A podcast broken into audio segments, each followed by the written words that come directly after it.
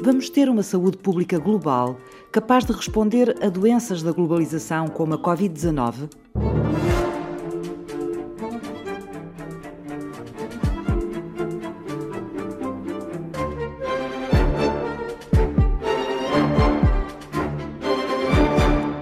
este mundo global não é só global em termos de economia, das interações das pessoas, da sociedade em si, mas ele também é global para questões de saúde pública, para questões de doenças infecciosas. Inês Fronteira é professora de saúde pública e epidemiologia no Instituto de Higiene e Medicina Tropical da Universidade Nova de Lisboa. Outro aspecto também importante que esta pandemia nos veio trazer é que, apesar de todos nós termos contextos culturais completamente diferentes, como seres humanos e puramente como seres humanos e entidades biológicas, adotamos, seja na China, seja em Inglaterra, seja nos Estados Unidos, comportamentos muito semelhantes. Há uma necessidade de manter alguma regulamentação e algumas regras de relacionamento entre países, entre povos, no que diz respeito à saúde pública. Como é que nós podemos evitar ou uh, contribuir para que a globalização não seja também a globalização de uma doença, como foi o, o caso da Covid. Existe caminho feito para doenças uh, muito mediáticas, por exemplo, ao Marburg, ao ébola, mas esta epidemia veio alertar para a necessidade de fortalecer os sistemas de saúde pública, não só a nível nacional, a nível dos, dos países, mas a um nível internacional. Mesmo, por exemplo, dentro da União Europeia, não existe uma política de saúde pública comum. E isso foi muito óbvio nesta, em toda esta situação. Todos os países adotaram mais ou menos o estado de emergência, mais ou menos na mesma altura, não é? Não que isto resultasse da existência formal de uma política comum, eh, resultou daquilo que eram as necessidades internas dos países de controlar a epidemia, mas ao mesmo tempo de uma necessidade grande de articulação dentro de um espaço em que as pessoas circulam de forma completamente livre. E eu acho que isto é que é interessante do ponto de vista do futuro, é houve aqui uma necessidade de conciliar aquilo que são as necessidades do país das necessidades sanitárias e epidemiológicas e aquilo que é o viver no tal mundo global em que há a livre circulação de pessoas e de bens.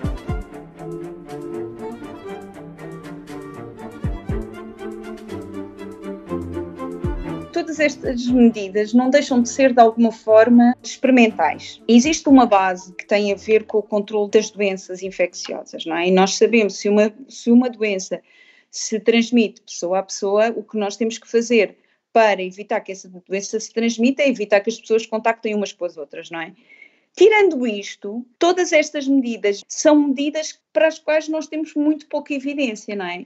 Têm que se tomar medidas de saúde pública que se sabem que são efetivas na generalidade, não se sabem se elas são efetivas especificamente para esta doença. Tem que se ponderar isto com as questões políticas e ainda se tem que ponderar com as questões daquilo que é a percepção que as populações, que as pessoas têm do risco tudo isto justifica este levantamento das medidas, às tantas quase que parece aleatório, não é? Num sítios faz-se de uma forma, de outros sítios, noutros sítios faz-se de outra. Portanto, o estar preparado, o estar vigilante e o ter uma resposta de emergência, de alguma forma, há coordenação a nível mundial neste aspecto. Mas, então, nós há muito tempo que já estamos à espera que isto aconteça, até há filmes de Hollywood que focam este aspecto, porque é que não nos preparámos antes? Porque isto é muito complexo, mesmo quando nós olhamos para um único país, e, nesse, e neste caso Portugal é um excelente exemplo, porque Portugal tem a sorte de ser um país centralizado, temos um sistema de saúde que é igual de norte a sul do país, temos um sistema de mecanismos de vigilância da saúde pública que são iguais em todo o território português. Por exemplo, se for ver aquilo que foi a implementação das medidas de saúde pública em Espanha, ela não foi uniforme. A Itália, que também é outro país altamente regionalizado, também não foi uniforme. Na própria Alemanha, também não foi uniforme. Imagina o que é que é articular estes sistemas a nível mundial, com concepções filosóficas completamente diferentes, financiamentos diferentes, muitas das vezes funções diferentes. A implementação destas medidas não deixa de ser uma escolha política que é altamente influenciada pelas relações entre os países, as relações económicas, as relações culturais, pelos recursos que existem em cada um dos países e pelo contexto social e cultural dos países. Daí que seja muito complexa a organização desta resposta.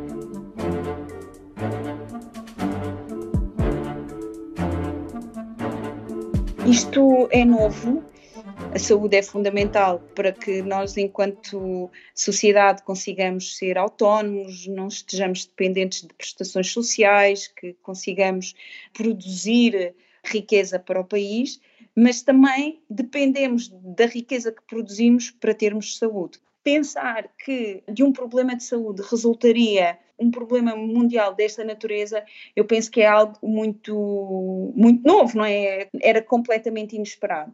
Esta epidemia veio demonstrar que a saúde tem um impacto grande enquanto fenómeno global.